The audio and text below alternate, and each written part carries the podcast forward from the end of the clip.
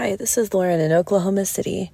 Headed out for my 5 a.m. morning run because it's already 83 degrees outside.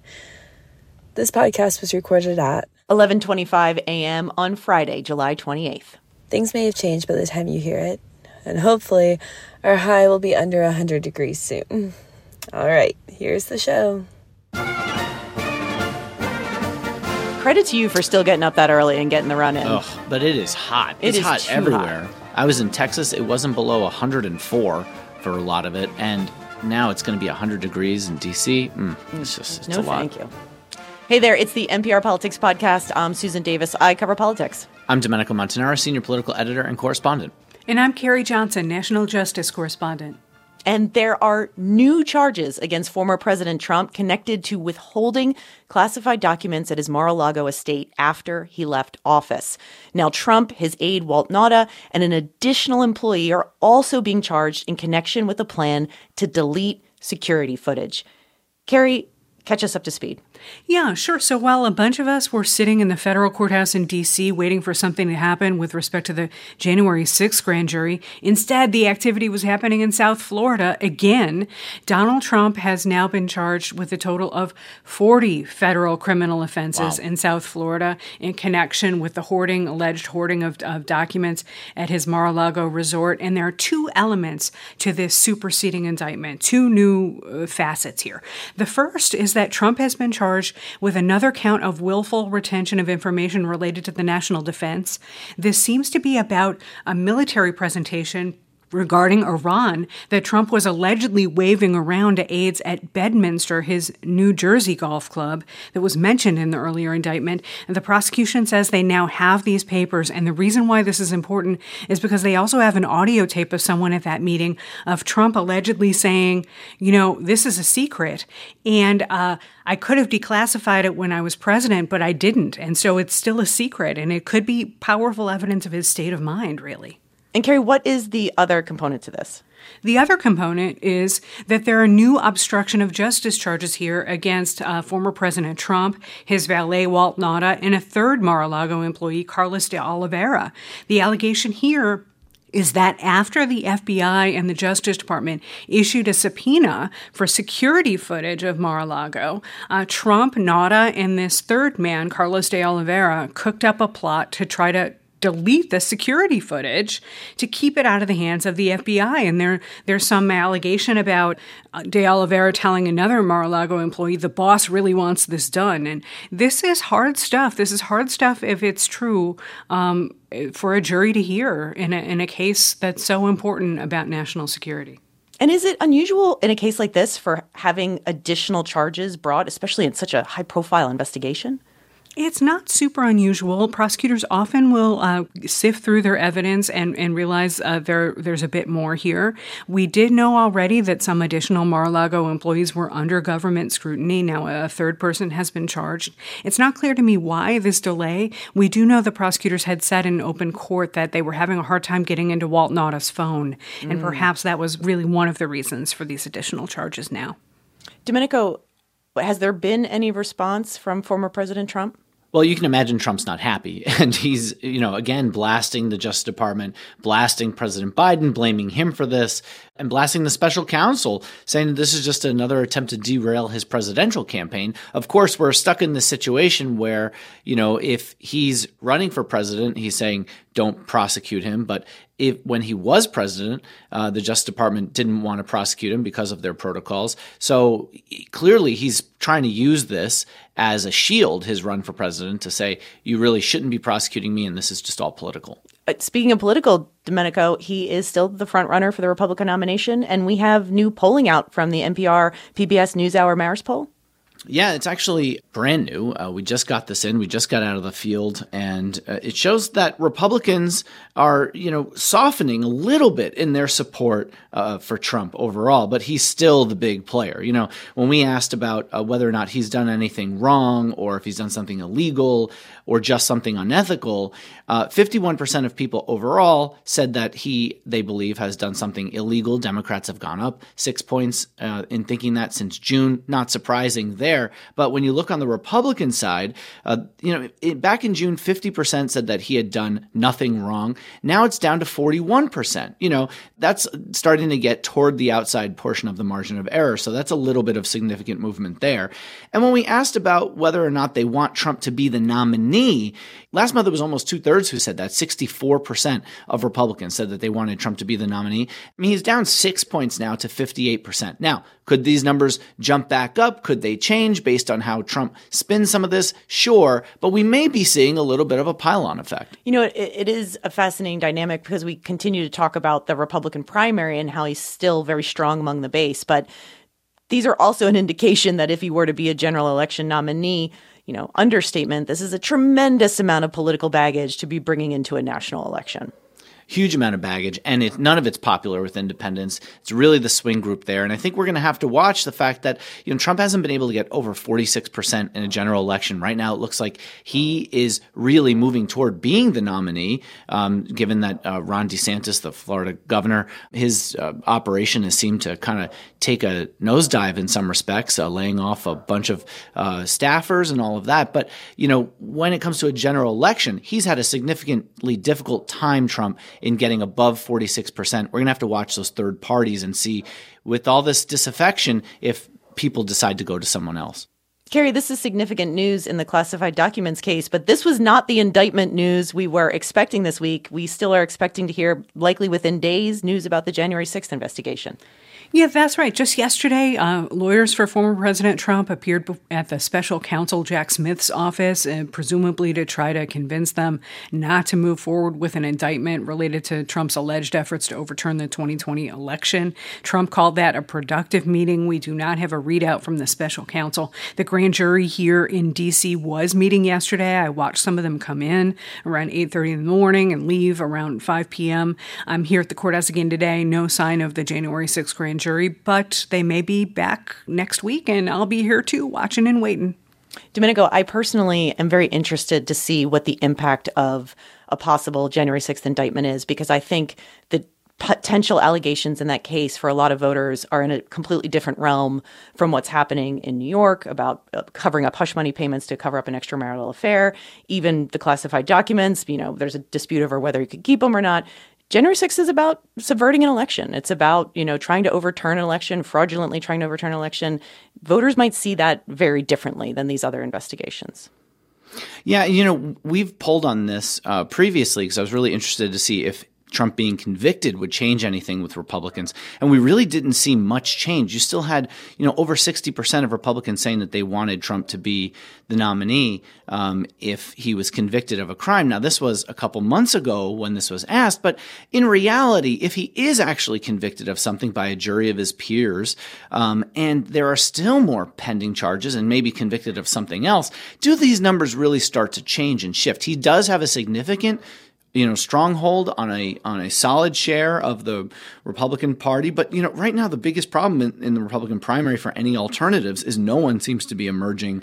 Um, but you know, I really tell people don't pay much attention when it comes to these horse race numbers in national polls because these you know primaries are not decided nationally. They're decided in the early states and we're starting to see a difference in the polling in places like Iowa and New Hampshire as compared to what we're seeing overall nationally. Trump's lead is much much smaller in uh, the early states. All right. Carrie and Domenico thank you both so much. Thanks Sue. You're welcome. We're going to take a quick break, and when we get back, Asma Khalid, Deirdre Walsh, and I are going to talk about a possible government shutdown.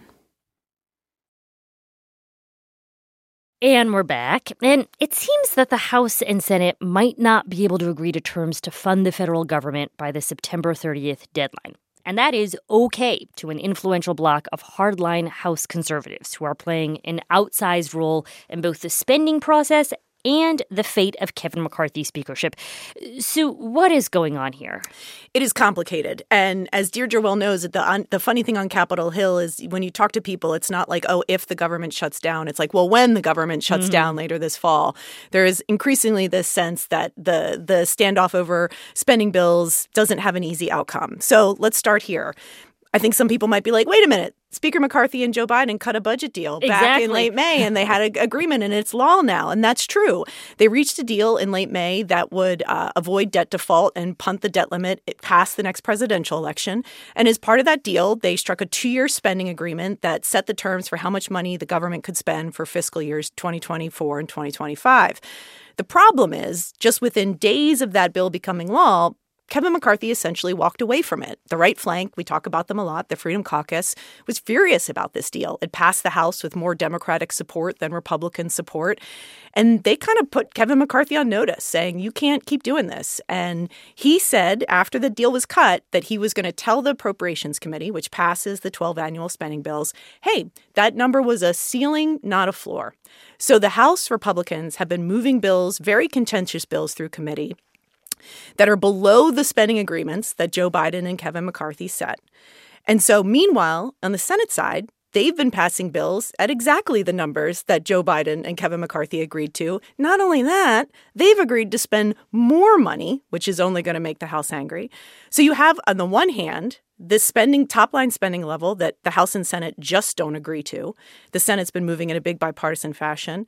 And also I'd say Asma there's going to be a big culture war issue on a lot of these spending bills because Republicans are putting things into these bills called riders that affect things from LGBTQ rights and access and earmarks to abortion access to things like racial and gender politics, trying to defund programs for things like diversity, equity and inclusion programs across the breadth of the federal government. So I want to pause here because I do think that there is, I don't know, maybe a bit of like a naive assumption that Joe Biden and Kevin McCarthy did shake hands Sure. and kind of had an agreement here. And this is what makes people cynical about government, right? In Washington is that they had an agreement and now you're telling us that like everything fell apart.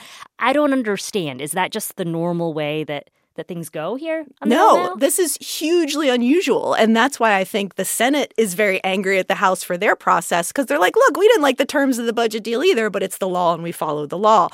I think it speaks to, and Deirdre knows very well, uh, the bind that Speaker Kevin McCarthy is in time and time again, where the right flank of the party has played this outsized influence over the process and the policy because they're threatening his job. They're saying, look, if you don't pass more conservative bills and do more conservative things, we have the power to force a vote on you as Speaker and question your hold on the gavel.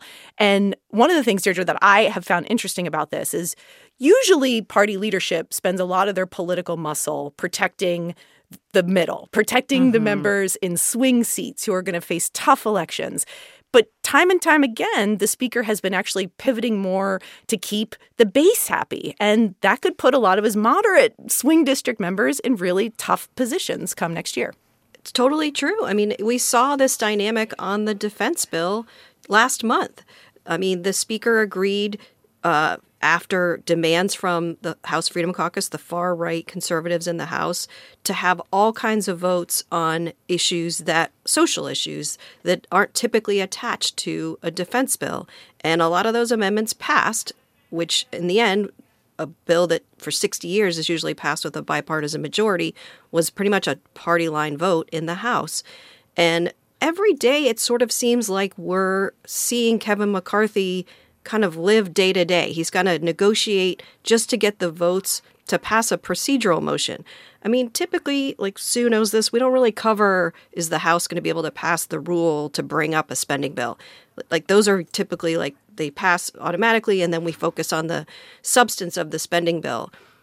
McCarthy has been negotiating for days just to get a rule through to bring up spending bills one by one. And there's 12, and they're only on the first one, and they need to pass all 12 and conference them with the Senate to avoid a shutdown by the end of September. And that's why, as Sue was saying, I think most people up on Capitol Hill just sort of assume a shutdown's happening.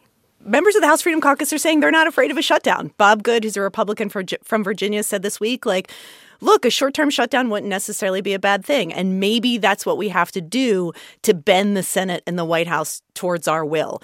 There is no precedent for that ever happening in any of these shutdown politics. When you have divided government, you need legislation to pass with bipartisan buy in.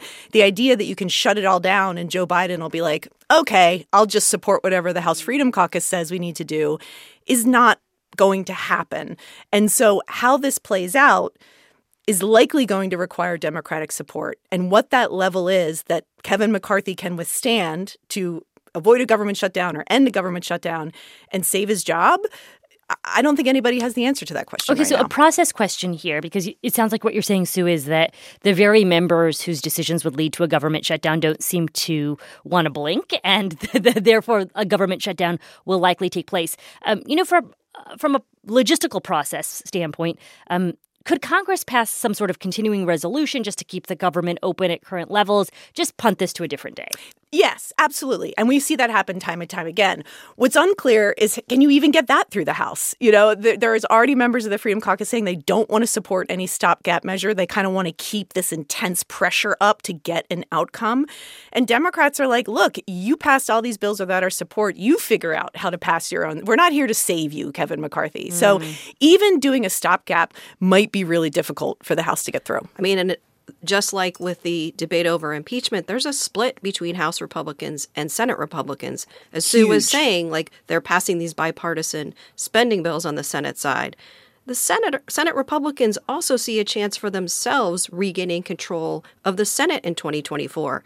A government shutdown steps all over their messages like this is what we could do if we have control of both chambers. We could govern this is the last thing they want. So there's a real clash across the Capitol in terms of strategy on this.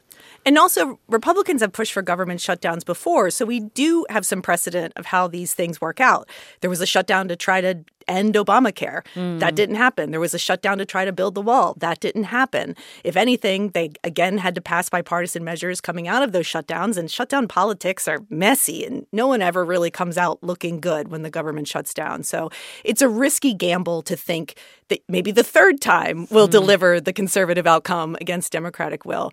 You know, I, I feel like I'm often the bearer of bad news on the mm-hmm. podcast, but I'm here to tell you that late September through the end of the year is probably going to be a very ugly ugly time on Capitol Hill, not just because of those spending issues, but again, within these bills, there's going to be debates about trans rights, abortion rights, uh, racial and gender equity, stuff that really hits personal nerves for a lot of these members. So it could not only just be fiscally ugly, but it could be personally very ugly as well. All right, time for a quick break. And when we get back, it's time for Can't Let It Go. And we're back, and it is time now to end the show like we do every week with Can't Let It Go. That's the part of the show where we talk about the things from the week that we just cannot stop thinking about, politics or otherwise. Sue, why don't you kick it off? You know, I have a politics can't let it go this week because I've been thinking a lot about Ron DeSantis. Okay. And part of uh, what I can't let go of this week is there was a snarky little item in the New York Post, tabloid, you may have heard of it, that talked about how DeSantis had to cancel two political fundraisers that were scheduled in the Hamptons because there wasn't enough interest to go and raise money for him. And to be clear, the Hamptons is like this bougie area of New York. If you can't find money right? in the Hamptons, you're probably not looking hard enough. And part of what I think about this is interesting is that like DeSantis started this race with so much fire behind him and he seems like he's such at such a critical point in the campaign. And the thing that i think we'll find out in the coming weeks and months is like is he scott walker and by that I mm. mean Scott former Walker, governor of Wisconsin, former governor of Wisconsin, who was seen as the star in the 2016 race, fizzle, fizzle, fizzle, and then fizzled out fast. I actually went back and looked it up, and Walker was out of the race by September of the off year. So I'm like, oh. I'm looking at the calendar, thinking like, if if DeSantis can't build some momentum over the summer, like, is he Scott Walker by the fall? Or is he John McCain in 2007? And by that, I mean John McCain's campaign right around the summer of the off year almost completely collapsed. He had to let go a bunch of staff. He wasn't raising money, very similar to what is happening to the DeSantis campaign. And yet he somehow managed to like cobble it all back together that fall and come back to win the nomination. Mm. Now, of course, he lost to Barack Obama in that race, but the primary fight was like a comeback story for John McCain. I don't know what the answer is for Ron know. DeSantis. I have a yet. hard time thinking Ron DeSantis is John McCain. I mean, for starters, yeah. John McCain was that you know truth talker on the bus, talking to the press all the time. Ron DeSantis is notorious for never talking to the media. He's changing it up though, he right? He's doing the things. That he's trying to change it up to try also, to regain was no it. Trump in that era. That is true. That is very true. But I, I feel like the, the, it just feels like a roll of the dice right so now. So you're not Ron willing DeSantis. to gamble. What do you think, Deirdre? Which way does it go? I mean, not being able to raise money from rich uh, donors in the Hamptons is like adding insult to injury for Ron DeSantis. I mean, like Sue was saying, he's going through this reset. He's shedding staff. This is just sort of like another bad news stories on top of a bunch of bad news stories. But I'm just going to say, I'm going to say never say never because so much has changed in our politics. Um, I think it's a major uphill battle for Ron DeSantis to come close to the John McCain comparison um, because I'm not sure New Hampshire, where McCain sort of got his um, mojo back, is the same kind of place for a Ron DeSantis campaign. But I don't know, maybe he does it in Iowa. Maybe he finds some rich money in Silicon Valley or somewhere else. But now that he's doing more of these uh, interviews, we'll have a lot more chance to sort of see what he's made of and see if he can bounce back. All right, what about you, Deirdre? The thing I can't let go of is I stayed up late to watch the U.S. women's uh, soccer match against Netherlands last night. I just got sucked in. The U.S. women's team has been overwhelmingly favored in the Women's World Cup. But when I turned it on, they were down a goal. And I was like, oh my God. And, Now I'm never going to sleep. and they tied it. And then it got even more interesting because I'm a fan and I've been watching them for a while. And I was like, wow, the Netherlands is just a great team. They are really sort of dominating this game. But towards the end, it was amazing. Like the US women's team had like, I, I don't know, like a dozen corner kicks. And it was just a really intense, closely fought, great game to watch. It made me a little nervous about how they're going to go on in the World Cup, but maybe it makes them a little bit more battle tough. I, it just makes me want to watch more. They're a really fun team to watch play, and they always have been. The World Cup with the women's team is like great sports watching. Asma, what about you? What can't you let go of? So I know that you all briefly discussed this last week, Barbie, but at that point in time, I feel like collectively, our team had not yet seen the movie. So I saw it over the weekend. you saw it. I You saw, it. You no saw it. spoilers. We still can't do any no spoilers. spoilers. I really wanna seen- see yeah, it, but I- you haven't seen but it I yet. love Okay, about it. So the thing I thought, I have a lot of thoughts about Barbie, but there were two things that really stood out to me. So one is that growing up, I really loved to play with Barbie, I and I like felt like it was fun, and it was just some toy doll to play with, and I'm kind of amazed at like the rehabilitation of Barbie, right? Because nowadays, so you have a little girl. Like if I showed up at your house and had given your daughter Barbie as a present, like I wouldn't do that. Yeah. People don't, you're like shamed if you gift Barbie. Like she had to become unpopular, not cool, kind of taboo. And I kind of like that she's had this resurgence and it's okay to do that now. The other aspect of the movie that I thought was really interesting is that, you know, growing up, there were lots of different kinds of Barbies. I had a, an Indian Barbie, sure, sorry. And there weren't a whole lot of dolls like that out as a kid. There were not a whole bunch of different kinds of dolls. But Barbie, she was in a lot of different shades during my childhood and continued to be in a lot of different shades. And, you know, there's just been a lot of hate towards Barbie in recent years. And I feel like this movie has now given Barbie a new life. What do you think public radio Barbie would look like? Oh she definitely would have a tote bag. She would have She'd a have mic and headphones. headphones.